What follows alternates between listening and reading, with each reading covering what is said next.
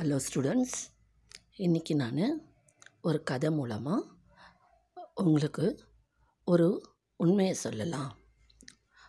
உண்மைன்னு இல்லை ஒரு நிஜம். நிஜம்னா என்ன?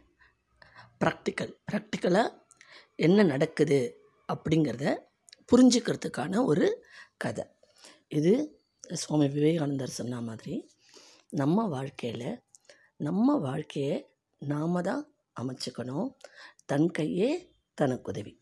நாம் யாரும் மற்றவங்க செய்வாங்க அப்படின்னு டிபெண்ட்டாக இருக்கக்கூடாது. அதை பற்றி ஒரு சின்ன கதை மூலமாக உங்களுக்கு சொல்கிறேன் ஏன்னா இந்த காலகட்டத்தில் சொந்தம் செய்யும் ஃப்ரெண்ட்ஸ் செய்யும் நண்பர்கள் செய்வாங்க. நம்ம யாரையும் அந்த காலத்தில் எல்லாரும் செய்தாங்க. இந்த காலத்தில் யாரும் செய்யலைன்னு வருத்தப்படக்கூடாது. ஏன்னா அவங்களுடைய வாழ்க்கை முறை அவங்க இந்த பரபரப்பான உலகத்தில் அவங்களும் பிஸியாக இருக்கிறதுனால நாம் அவங்களையும் குற்றம் குறை சொல்லக்கூடாது. அவங்களையும் நம்ம ரொம்ப எதிர்பார்க்கக்கூடாது அதை பற்றி சொல்வதற்கான ஒரு சின்ன கதை மூலமாக உங்களுக்கு சொல்கிறேன் நாமளே நம்மளை எப்படி முன்னேறி கொண்டு வரணும்னு பார்க்கலாம். போன கதை ஒன்று சொன்னேன். ஒரு வழி இல்லைன்னா இன்னொரு வழியில் நம்ம வந்து எப்படி வாழ்வாதாரத்தை அமைச்சுக்கணும்னு. இந்த கதையும் உங்களுக்கு ஒரு உதவியாக இருக்கும் ஒரு மோட்டிவேஷ்னலாக இருக்கும் ஃப்ரெண்ட்ஸ் ஸ்டூடெண்ட்ஸ் கேளுங்க. ஒரு ஊரில் ஒரு இளைஞன் வாழ்ந்துட்டு இருந்தார். அவருக்கு ஒரே வருத்தம். அவர் வந்து தனியாக இருந்தார். அவருக்கு சொந்தம் பந்தம்னு யாரும் இல்லை அம்மா அப்பா இல்லை தனியாக இருந்ததுனால அவர் மனசுக்குள்ளே நமக்கு சொந்தம் இருந்தாலோ அம்மா அப்பா இருந்தாலோ நமக்கு உதவி செய்திருப்பாங்க. நாம் இப்படி தனியாக இருக்கமே கூட பிறந்தவங்களும் இல்லையே அப்படின்னு அவர் ரொம்ப வருத்தப்பட்டுட்ருக்கிறாரு நமக்கு வந்து நமக்கு ஏதோ கிடைச்ச வேலைக்கு போயிட்டுருக்கோம். நமக்கு ஒரு நல்ல நண்பனோ நல்ல சொந்தமோ நல்ல உறவோ இருந்தால் நாமளும் வாழ்க்கையில் நம்மளை கை தூக்கி விட்டுருப்பாங்க. நாமளும் முன்னுக்கு வந்திருக்கலாம்.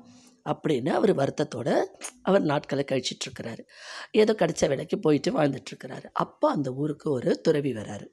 அந்த துறவிகிட்ட த- அப்போ அவர் நினைக்கிறாரு இந்த துறவிக்கிட்ட போய் நம்ம நம்ம பிரச்சனையை சொல்லுவோம். அவர் என்ன வழி சொல்கிறாருன்னு கேட்கலாம் அப்படின்னு சொல்லிட்டு அந்த துறவியை பார்க்க போகிறார் அப்போ அந்த துறவிக்கிட்ட சொல்கிறாரு எனக்கு யாருமே இல்லை. நான் தனியாக இருக்கேன். எனக்கு சொந்த பந்தம்னு இருந்தால் ஒரு வேளை நான் நல்ல நிலைமையில் இருந்திருப்பேனோ என்னமோ.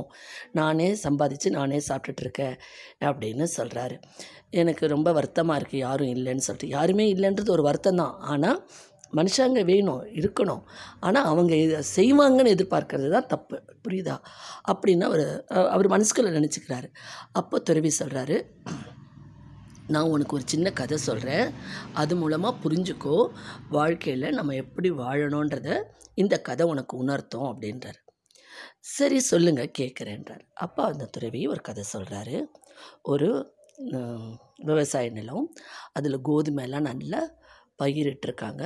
ஒரு விவசாயி நல்லா விளைஞ்சிருக்கு.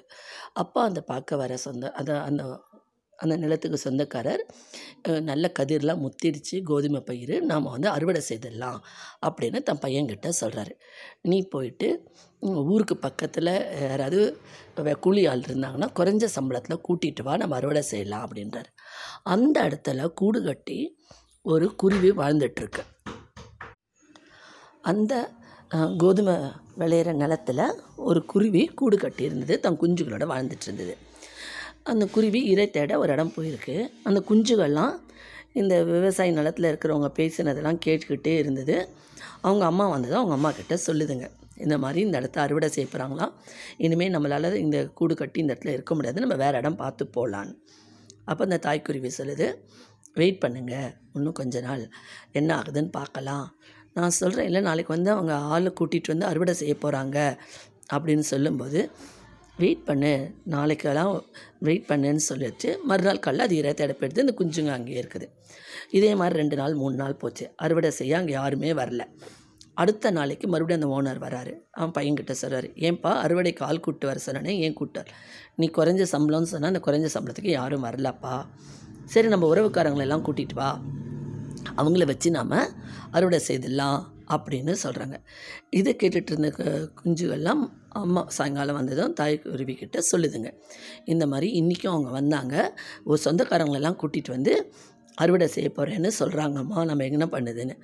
அப்போ குருவி சொல்லுது இன்னும் வெயிட் பண்ணலாம். பார்க்கலாம். நான் வேறு இடம் பார்க்குறேன். வெயிட் பண்ணுங்கன்னு சொல்லுது. என்னடா அம்மா நம்ம சொல்கிற பேச்சை கேட்க மாட்டேங்கிறாங்க. இவங்க வந்து அறுவடை செஞ்சுட்டா நம்மளாம் எங்கே போகிறது அப்படின்னு சொல்லிட்டு கவலையோடு இருக்குதுங்க. ஒரு ரெண்டு மூணு நாள் இப்படியே போச்சு. அதுக்கு அடுத்த நாள் நல்ல ஒரு காற்று அடிச்சது. கோ கோதுமை மணியெல்லாம் உதிர ஆரம்பிச்சது. அப்போ மறுபடியும் அந்த அந்த நிலத்துக்கு சொந்தக்காரர் வராரு. தான் பையன்கிட்ட சொல்கிறாரு என்னப்பா சொந்தக்காரங்களை கூட்டின்னு வந்து அறுவடை செய்யலான்னா நம்ம சொந்தக்காரங்க யாரும் வரத்துக்கு தயாராக இல்லைப்பா? அப்படின்னு சொல்லும்போது சரி இனிமேல் நம்ம சொந்தங்களை நம்பி பிரயோஜனம் இல்லை. கூலி ஆளை நம்பி பிரயோஜனம் இல்லை. நாமளே களத்தில் இறங்கிட வேண்டியது தான் நாமளே இறங்கி அறுவடை செஞ்சு அந்த கோதுமையெல்லாம் நாம் பாதுகாத்துக்கணும். இல்லைன்னா எல்லாமே விரயமாக போயிடும் வேஸ்ட்டாக போயிடும் அப்படின்னு சொல்கிறாங்க உடனே சாயங் அந்த சொல்லிட்டு போயிடுறாங்க. நாளைக்கு வந்து நம்ம அறுவடை செஞ்சிடலான்ட்டு இதை கேட்டுக்கிட்டே இருந்த குஞ்சுங்க அவங்க அம்மா வந்ததும் சாயங்காலம் சொல்லுதுங்க. உடனே அந்த குருவி சொல்லுது நாம் இனிமேல் இங்கே இருக்கக்கூடாது. எப்போ வந்து குறைஞ்ச கூலிக்கு ஆள் கேட்டப்போ அவங்க கூட்டிகிட்டு வரல. ஏன்னா வந்திருக்க மாட்டாங்க. சொந்தக்காரங்களும் யாரும் வரல. ஆனால் அவங்களே களத்தில் இறங்கி வேலை செய்கிறேன்ற போது அவங்க கையை அவங்களுக்கு உதவின்னு நம்ப ஆரம்பிச்சிட்டாங்க. இனிமேல் இந்த இடத்துல இருந்தால் நமக்கு ஆபத்து நமக்கு வேறு இடம் பார்த்துக்கலான்னு குருவி குஞ்சுகளை கூட்டிகிட்டு கிளம்பிடுது. அப்போ துறவி துறவி அந்த இளைஞன்கிட்ட சொல்கிறாரு அந்த குருவிக்கு இருக்கிற பக்குவம் கூட அந்த இது கூட உங்ககிட்ட இல்லையே. உறவோ சொந்தமோ நண்பர்களோ யாருமே வந்து கை கொடுக்க மாட்டாங்க. நம்ம கை தான் நமக்கு உதவி. அந்த குருவி என்ன பண்ணிட்டு ஆள் வருவாங்க. சொந்தக்காரங்க வருவான்ற போதெல்லாம் நம்பலை. அவனே இறங்கி வேலை செய்ய போகிறோம்னா அது கண்டிப்பாக நடக்கும் நம்பிது அப்போது அது மாதிரி தான். நம்ம கை தான் நமக்கு உதவி. நாம் இறங்கி நம்ம வேலையை நாமளே பார்த்துக்கணும். பிறரை டிபெண்ட்டாக இருக்கக்கூடாது. புரிஞ்சுதா? உனக்கு சொந்தம் இல்லை உறவு இல்லை யாரும் இல்லைன்னு வருத்தப்படாது. நீ இருக்கல்ல நீ படிச்சிருக்கல்ல உனக்கு வேலை செய்ய முடியும்ல? உன்னை டிபெண்ட் உன்னையே நம்பி நீ இறங்கு. உனக்கு என்ன கிடைக்குதோ அதில் நீ வாழ கற்றுக்கோ அப்படின்னு சொன்னதும் அந்த இளைஞனுக்கு ஒரு தெளிவு கிடைச்சிது. எல்லாருக்கும் எல்லாம் இருந்தால் கூட யாரும் உதவி செய்ய மாட்டாங்க போல இருக்கு. நாம் தான் நம்ம கால்லையும் நம்ம கையிலையும் உழைச்சி வாழணும் அப்படின்னு அந்த அவனுக்கு அந்த குருவி கதை மூலமாக அவர் சொல்கிறார் அந்த குருவிக்கு இருந்த மனநிலை கூட உனக்கு இல்லை. நாம் நீனு இல்லை. மொ மொ- முதல்ல எல்லாருமே நம்ம உலகத்திலேயே எல்லாரும் யாராவது உதவி செய்ய மாட்டாங்களா? யாராவது நம்மளை கைத்துக்கு விட மாட்டாங்கன்னு தான் காத்துட்ருக்காங்க. நம்ம கையிலேயே நம்ம கையில் இருக்குது திறமைன்றத புரிஞ்சிக்க மாட்டேங்கிறாங்க. அதை புரிஞ்சு அவங்க எழுந்து வந்துட்டாங்கன்னா அவங்க வாழ்க்கை சொர்க்கம் அவங்க வாழ்க்கை இனிமையாக இருக்கும். அதுக்காக ஒருத்தருக்கு ஒருத்தர் உதவி செய்யலை பண்ணலைன்னு சொல்லலை இந்த உலகம் சமுதாய உலகத்தில் ஃபாஸ்ட் வேர்ல்டு எல்லாருமே ஒவ்வொருத்தரும் பரபரப்பாக இருக்காங்க. அடுத்த வீட்டில் யார் இருக்காங்க எதிர் வீட்டில் யார் இருக்காங்கன்னு பார்க்குற அளவுக்கு கூட யாருக்கும் டைம் இல்லை. அந்த காலத்தில் எல்லாரும் ஒரு தெருவே இருந்தால் ஒரு தெருவே உறவாக இருந்தது. ஒருத்தருக்கு ஒருத்தர் ஒத்தாசையாக இருந்தாங்க. அதனால சொல்கிறேன் நம்ம நம்மளை நாமளே பாதுகாத்துக்கணும். நமக்கு எல்லாமே கொடுத்துருக்காரு கடவுள். அதை வச்சு நம்ம வாழ்க்கையில் முன்னேறணும். புரிஞ்சுதான்னு சொன்னதான் அந்த இளைவன் இளைஞனுக்கு ஒரு தெளிவு கிடச்சி அவன் நன்றி சொல்லிட்டு கிளம்புறான். இந்த கதை மூலம் ஸ்டூடெண்ட்ஸ் உங்களுக்கு நான் சொல்கிறது நீங்கள் எல்லாரும் படிச்சிருக்கீங்க. எல்லாருமே செல்ஃப் டிபெண்ட்டாக தான் வாழணும்னு நினைக்கிறீங்க. நீங்கள் உங்கள் வாழ்க்கையை நல்லபடியாக நிர்ணயிச்சு உங்கள் வாழ்க்கையை சொர்க்கமாக மாற்றிக்கோங்க ஓகே? மீண்டும் நாளை ஒரு புதிய எபிசோடுடன் சந்திக்கிறேன்.